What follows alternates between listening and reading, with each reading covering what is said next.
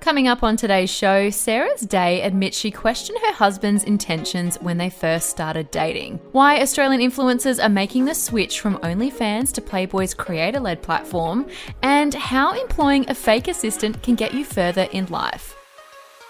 Hello and welcome to Outspoken. It's your dose of the hottest influencer and pop culture news twice a week.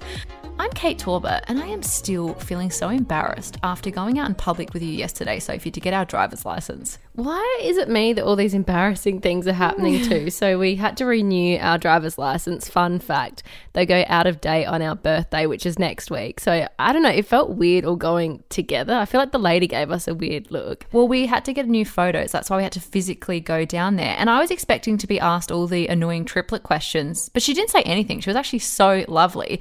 But I had to have my photo taken first. You guys dobbed me in to go first. Then it's your turn. And anyone who has ever taken a selfie with Sophie before will know that Sophie has to have a particular side. I have a very angular face. And you will stand there and almost shake on the spot. And that's mm. what you did in front of the camera. It threw her because you're not allowed to smile in the photos Yeah, anymore. So Sophie just stood there blinking and just moving her head the whole time. Well, I was just waiting for her to press the flash, but I don't know if they were doing some sort of face recognition thing, and that was really putting me off. No, because, they no, weren't. Oh Oh my my gosh! gosh, why did she take so long? I because she was waiting to for you to stop moving on the spot. But I literally because I can't actually I can't do that closed mouth smile that people do or the little pout. I was worried that my fa- I was pulling a really weird expression. Do you know what Sophie looked like? Is one of those bobbleheads. The most annoying thing is that your photo's probably going to turn out nice because you had three goes. I was one and done. This is a cappuccino. I asked for a decaf cafe latte, you incompetent imbecile. Ever wondered how people manage to get that impossible restaurant booking or hotel upgrade? TikTok has a genius hack for you. All you need to do is hire your own fake personal assistant. Journalist Ella Quittner wrote a brilliant piece in The Cut about the phenomenon. She did take one for the team though and had to out herself. Yeah, she did have to confess that she has created her own personal assistant called James, but she did it as an experiment to test a TikTok theory that kept popping up on her feed that a fake personal assistant will get you further in life. The best part is her personal assistant James has a whole backstory and persona. so, according to Ella, he's a bookish NYU student who is polite but persistent. Apparently, he learnt to be dogged from his mother, who was a line producer at 60 Minutes. James is also very good at his job. He got her tickets to a sold out show, and he even goes that little bit further in her personal life. So, he reached out to her best friend's husband to organize her birthday present. So, they didn't have to have that awkward transactional conversation. James has even contacted Ella's doggy daycare to inquire why photos of her dog don't show up as much. Now, I mm. have to reiterate that James is 100% fake. So, it's actually Ella doing all of these things. I need one of these James personal assistants in my life. I feel like it gets rid of any awkwardness. You get what you want. It is genius though, because sometimes it's so awkward having to deal with some emails where it would be better off if you did have somebody asking the tough questions. Well, Ella is not alone, so you may as well jump on the bandwagon. According to a publicist at a New York based agency that specializes in hospitality, a fifth of the assistants she interacts with are fake. So the way she spots a fake is the way they communicate. So fake PAs will often always email because they obviously don't want to talk on the phone. Another big telltale sign is when an assistant will send an email, but it will come from their boss's email address. I've got to admit, Sophie and I did have one of these accounts for our business because it got a little bit awkward sending invoices. So we actually created an accounts at Hula Media one. And it was so much better because, you know, when you work in PR and you're meant to be super friendly to people, you don't want to be like, where the hell is that payment? Like it's 10 weeks overdue. I don't think the person had a name though, No, from memory, or this elaborate backstory. Maybe we needed to create that for it to be hmm. more realistic. Yeah, well, as I said, many people are doing this, and it's quite interesting to see what people get their fake assistants to do for them.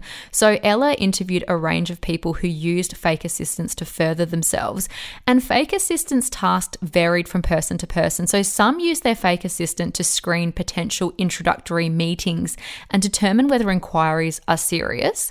Others even threw their assistants under the bus if they were like missed a meeting or were late to a meeting. They just put the blame on the fake PA. Such a good idea. Yeah. Then there are those who just use fake assistants to get perks like hotel room upgrades and access to booked out restaurants or first class lounge access. And for others, it's not about perks, but just a nervousness to ask for pretty reasonable things. I feel like it adds a little bit of clout to the person as well. Like when somebody says they have a personal assistant, you think, wow, they must be doing pretty well. It also creates this buffer between you and the person and also rejection because if you're not putting your name out there to be rejected, it's just this fake person, you feel a lot better about the situation. Oh, it's a great smokescreen and a level of protection for your ego.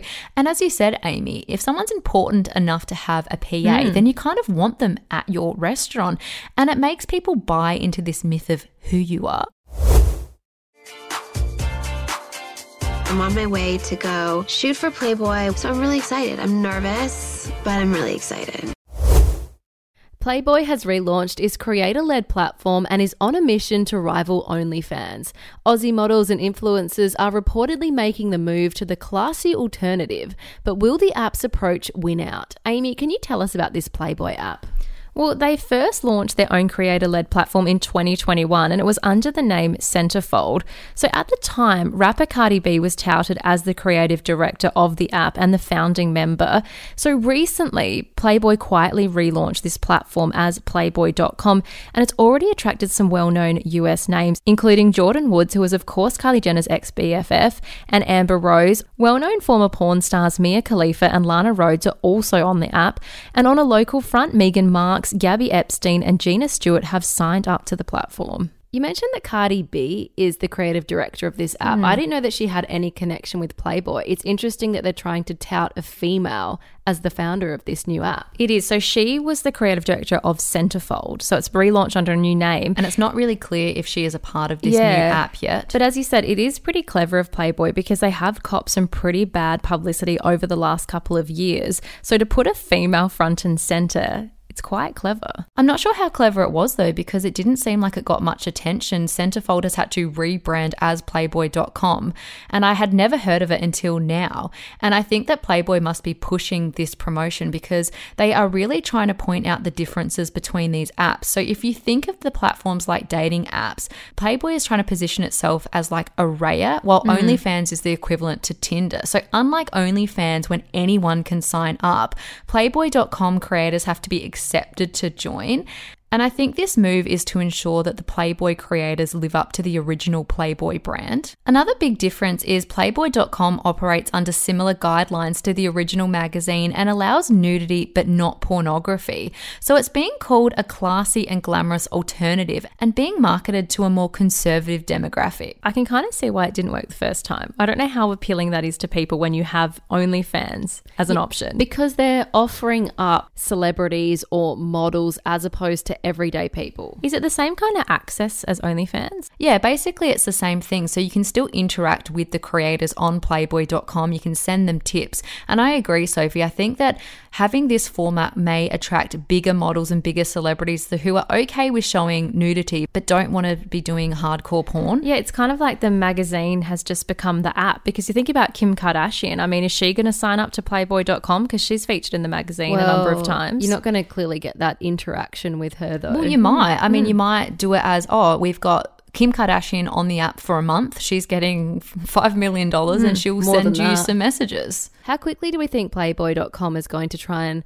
poach some of OnlyFans' biggest creators? Do you think we'll be seeing Anna Paul and Michaela Testa on a local front move over to there? I don't think so because I think it's going to be challenging for those people that are very well known on OnlyFans to move from an app where they've been selling hardcore porn over to one that is selling more tasteful nudes. Their fan base is likely to be very unhappy with this change. But it might be a progression for some creators who feel like they don't have to give more away, if that makes sense. Oh, I think Playboy.com is a very attractive option for those who originally just wanted to sell nudes online because there are a lot of reality stars that started out on OnlyFans with the intention just to sell nudes. And I think once they got onto the app and saw that they had to keep everyone's attention in order to keep getting paid, they have naturally progressed into providing more and more risque hmm. content. But when you say, I mean, you say nudes, but there's also people who who are offering bikini shots or just the ability to be able to interact with them. So it's not always nudes. Yeah, well, I think nudes is the furthest that you can go on the Playboy app. What do you make of the exclusive nature of the Playboy app? Do you guys think that's a good idea? Well, it definitely makes Playboy.com have a point of difference to OnlyFans. I do wonder if it will be people in their 60s to 70s who are used to reading the magazine hmm. that will be the target audience because they spoke about being a different demographic to your OnlyFans. Hmm. I wonder if they're thinking, well, we'll have the young guys who just watch a lot of porn, will go to OnlyFans, and then the older men who are used to magazines, they might try their luck at Playboy.com hmm. and then double their toes in interacting with the models and the creators. Well, the name Playboy.com, I mean, that just sounds old school anyway. Who refers to an app as Playboy.com? And secondly, I wonder if this will make OnlyFans reconsider its exclusive nature. Like, obviously, anyone can sign up to OnlyFans, but maybe they might look at only allowing you to sign up to OnlyFans when you have X amount of followers on hmm. Instagram because there has been criticism around the app just accepting anybody, you know, so like an 18 year old who has no following and really not a lot of chance attracting followers can sign hmm. up.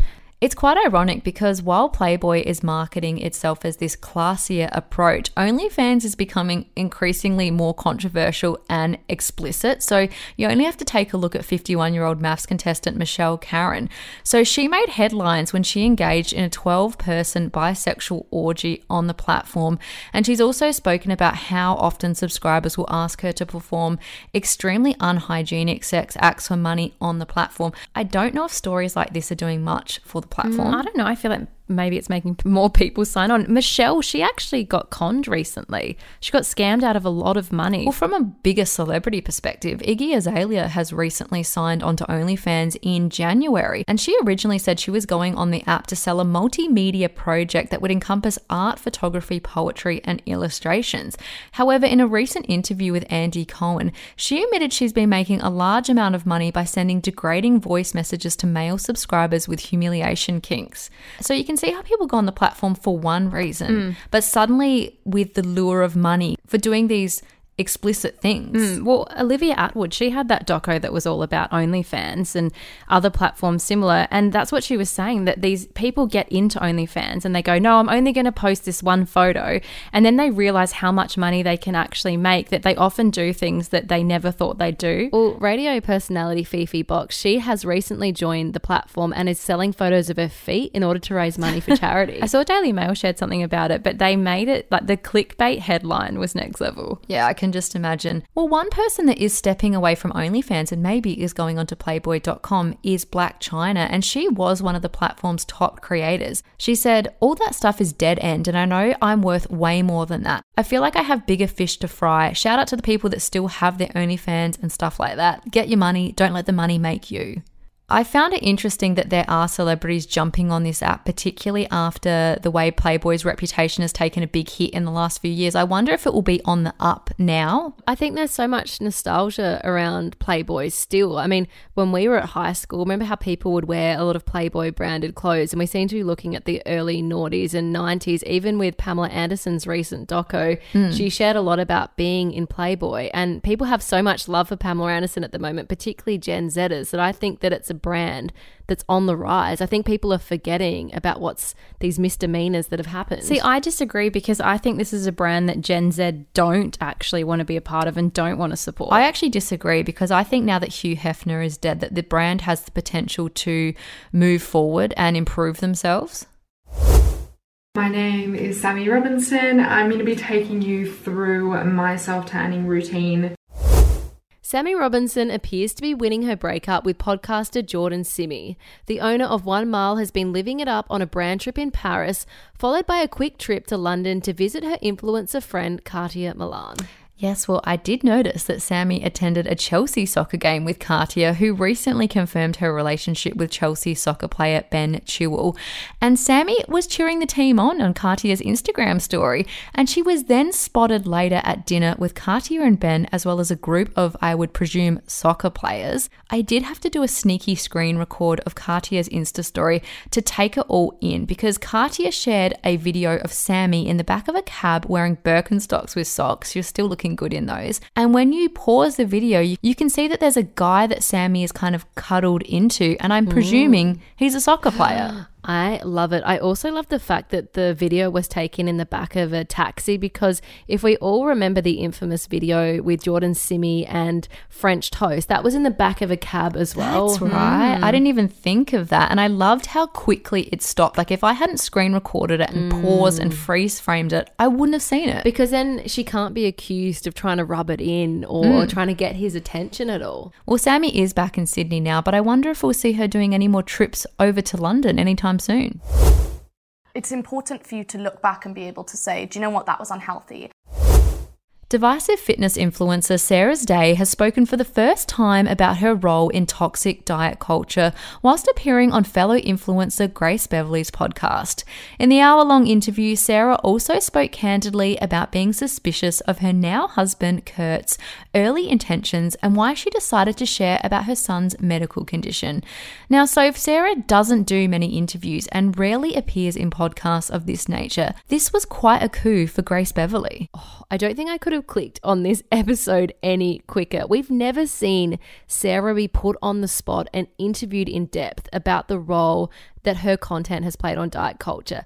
That being said, she would have had some security knowing that she's appearing alongside a fellow influencer like Grace Beverley, particularly because Grace admitted that she was a bit of a fangirl of Sarah. Oh, I couldn't believe how much she was frothing Sarah. She said at the end of the interview that she was so thankful and she felt like she'd won a fan competition to interview her.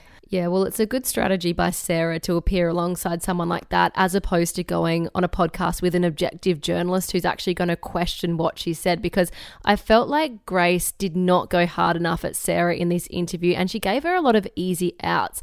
And to me, Sarah's motivation for going on this podcast was all about redemption and trying to rebrand herself because she is a very likable person. She does have an infectious personality. And this length of interview, where you're going back and looking mm. in sort of a nostalgic way at her career, I think she would have won over a lot of new fans and fans who initially liked her but sort of didn't enjoy her content going forward. For me, my opinion didn't change on Sarah because I think initially the episode started out and you warmed to her, but as it went on, I was just yelling at the podcast, being like, ask her this, follow her up on this. And I found it frustrating because it's clear Grace Beverley is a very intelligent woman, but she kept making excuses for Sarah and almost talking for her. She would make these really long, drawn out comments after Sarah would make a point, trying to almost give her clues on what she should say to redeem herself. Yeah, because I really like Grace Beverley, and she was very articulate in that interview. And as she said, she was almost putting words in Sarah's mouth. I actually, when I started watching it, I was like, oh wow, Sarah does seem really lovely in this. And having met her before, she is a very bubbly, nice person. But as it went on, I was like, holy fuck, like, why aren't you addressing any of these things? Like, she was almost laughing off some of the controversies and sort of taking no accountability. With Grace's podcast, it is centered at taking a look behind the scenes of success stories. She's interviewed people like Steph Claire Smith and other businesswomen, and they're supposed to look at the mistakes that they've made along the way.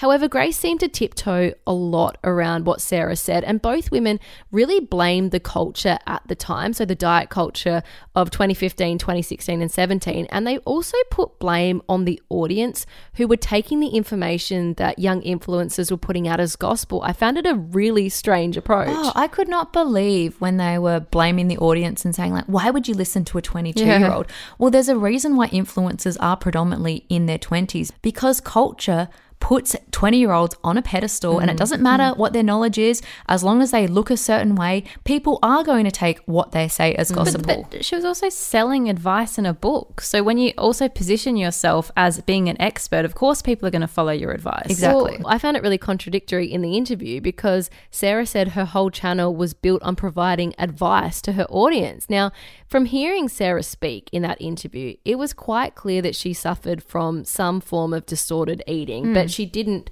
confirm or deny that. She And- has previously in the Health Code podcast, well, I, though. I found it weird not to acknowledge it mm. though, and she admitted to feeling the pressure to look like the rest of the Fitspo girls. And she said that she didn't feel worthy to have the level of following she had if she didn't have abs.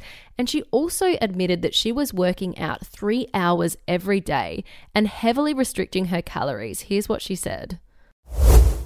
I lost my period and I look back and I'm like, sis, you weren't eating enough. You weren't eating enough. I looked 12 Okay, so like whatever you're into, but like I looked like a shredded 12 year old. I was going through a breakup. My job was to work out. I was at the gym for three hours a day and I only ate protein bread, protein powder, fish, pumpkin. That's it. That is it. I didn't have my period, but I was so encapsulated in that life. And I thought, I genuinely thought I was being so healthy and so hashtag wellness that I was doing these videos saying, I've lost my period. I don't know why I have amenorrhea. You have amenorrhea because your body's in fight or flight and you're working out for three hours a day. You're not eating enough calories. You're not sleeping enough. You're getting up at 5 a.m. to train. You're going to bed at 2 a.m. because you don't have an editor. You're editing your own vlogs. You know, I look back and I'm like, I just wish I could talk to her and say, go and eat some sourdough. Yeah. Go for a walk. You don't have to do that.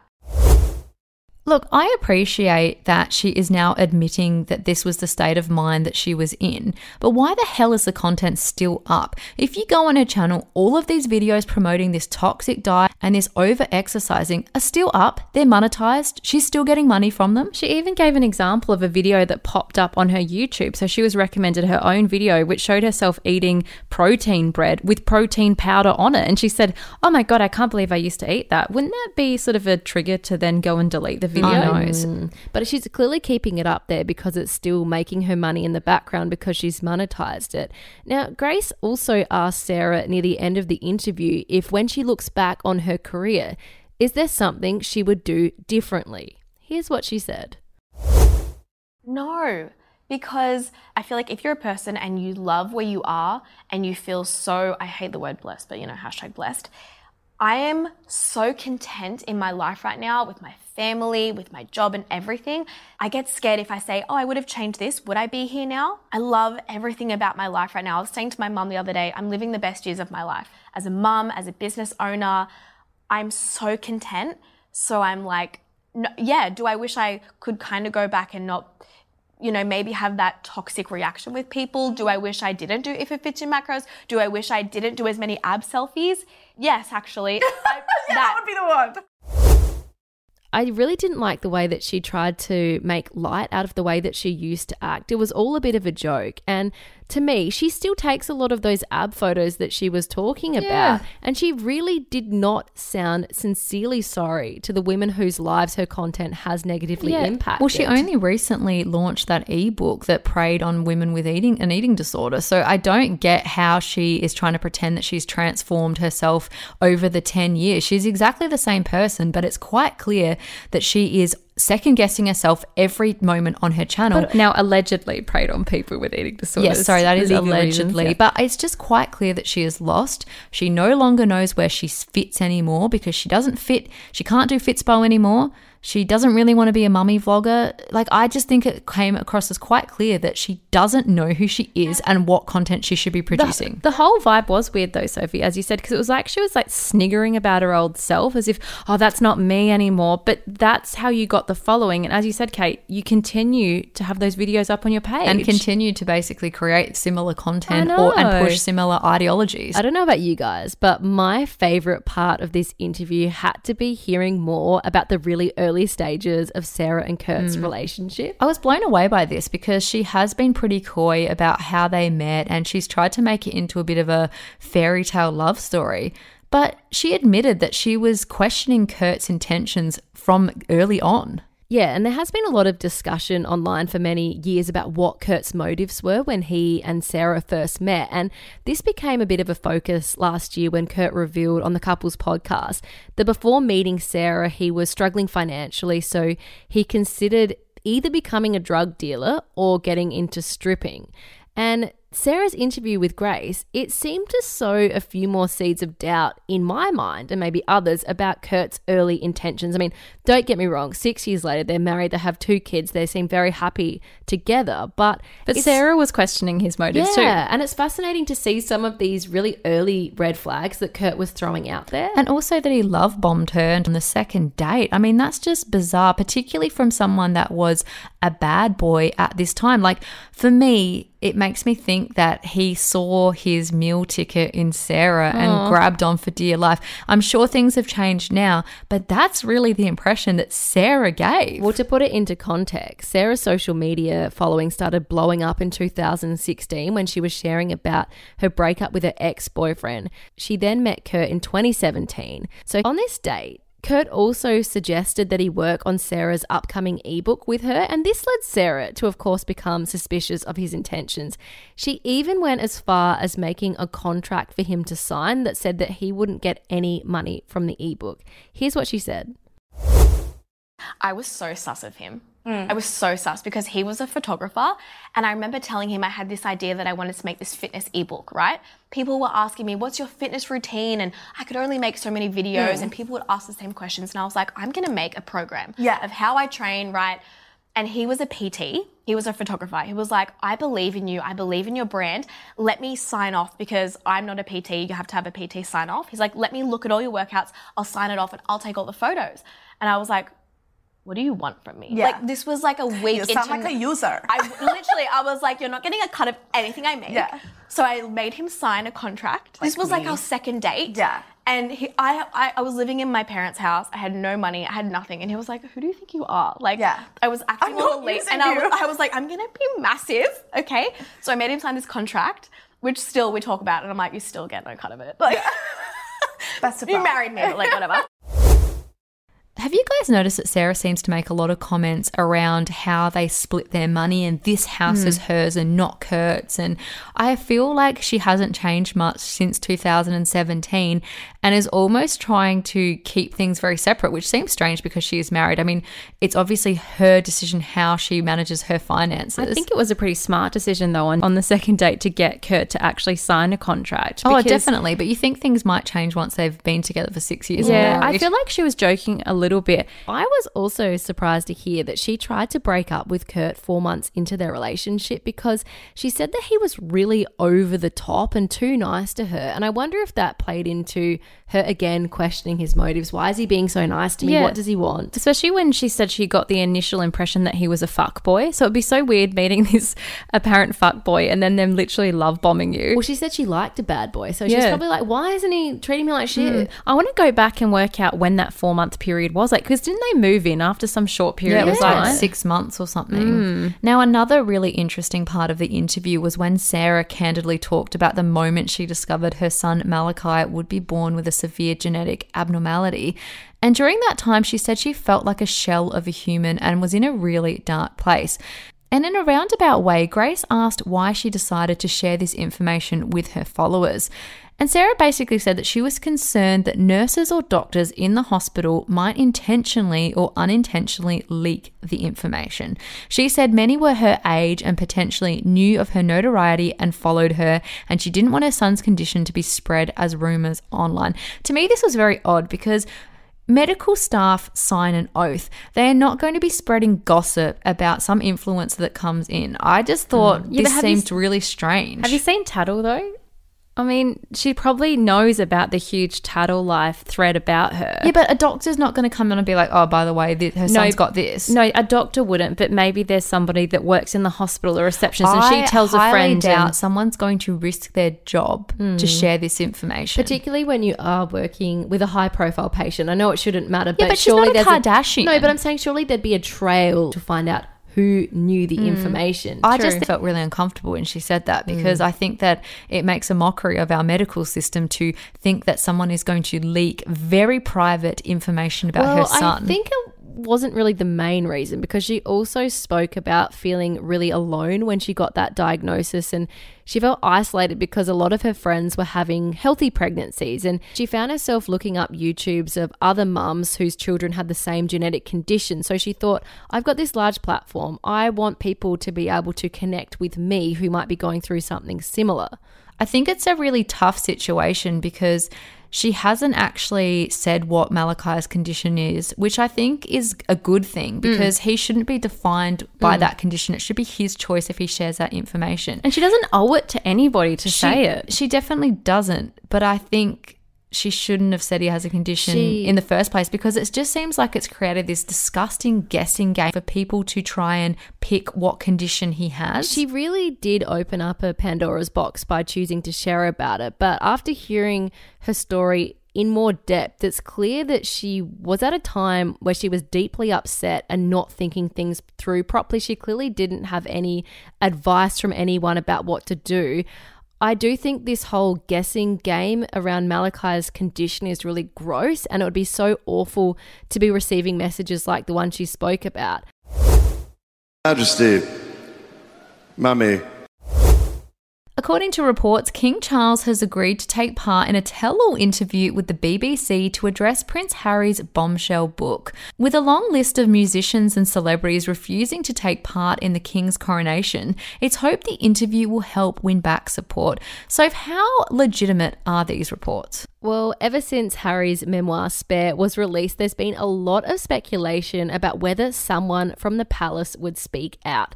And as you know, Kate, the royal family's motto has forever been never complain, never explain. So they have stayed very tight lipped on the matter. But now, with King Charles's waning popularity, it seems like they might have to change up their strategy. And if I know anything from watching The Crown, I feel like it is Prince Charles that is willing to give things a go. The mm. Queen is no longer there to rein him in. And I think mm. that he's desperate to change the perception of him that's out in the public at the moment. Well, information about this tell all interview with King Charles is coming from a very reputable source. So, royal commentator and Princess Diana's confidant, Stuart Pearce, claims that the interview will take place ahead of the coronation in May.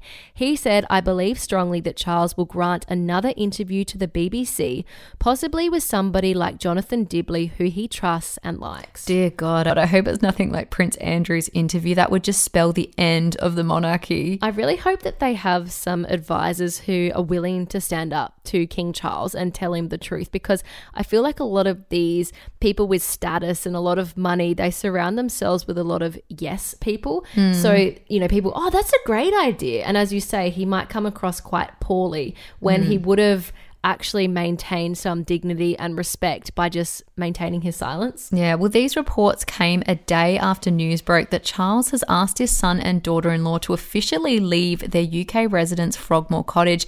He has reportedly offered the keys to his disgraced brother, Prince Andrew. I don't get it. Who is allowing him to make these decisions? Oh, well, he is trying to slim down the monarchy and he seems like he is trying to remove Prince Andrew from it. So maybe this is just throwing him a bone. So you're allowed to be a sex offender, but you can't be a black female that's a part of the royal family. Well, I mean, they're getting rid of their Frogmore residence because there's they're obviously not coming back. This is just you know a cottage that is sitting here with no one in yeah, it. Yeah, but why put Prince Andrew? No, I it? don't agree with that at all. But it's clear that the tide is really turning on the royal family. This week, the king and the queen consort Camilla, they have been booed at a public appearance. So there were protesters carrying signs saying "Not our king" and shouting, "Why are you wasting our money? Why are you defending Andrew? Come and talk to your critics, sir." And this might not seem like a big deal, but it comes as the king has received a wave of rejection from the UK's biggest performers with only a couple of months to go to his coronation. And this is pretty huge because the Queen has been renowned for holding massive jubilees where everyone wants to play at. And reportedly, Adele, Harry Styles, Elton John, the Spice Girls, and our very own Kylie Minogue have turned King Charles down. They don't want to perform there. They don't want their branding to be related to the monarchy. I mean, recently we saw Beyonce copping a lot of criticism for performing in Dubai. Well, I think that's all we've got time for today. Thank you for joining us for another episode of Outspoken. This podcast was recorded on the traditional land of the Kaurna people of the Adelaide Plains. We pay respect to elders past and present. If you have enjoyed today's show, could you please make sure you are subscribed on Apple Podcasts and also Spotify and leave us a five star review?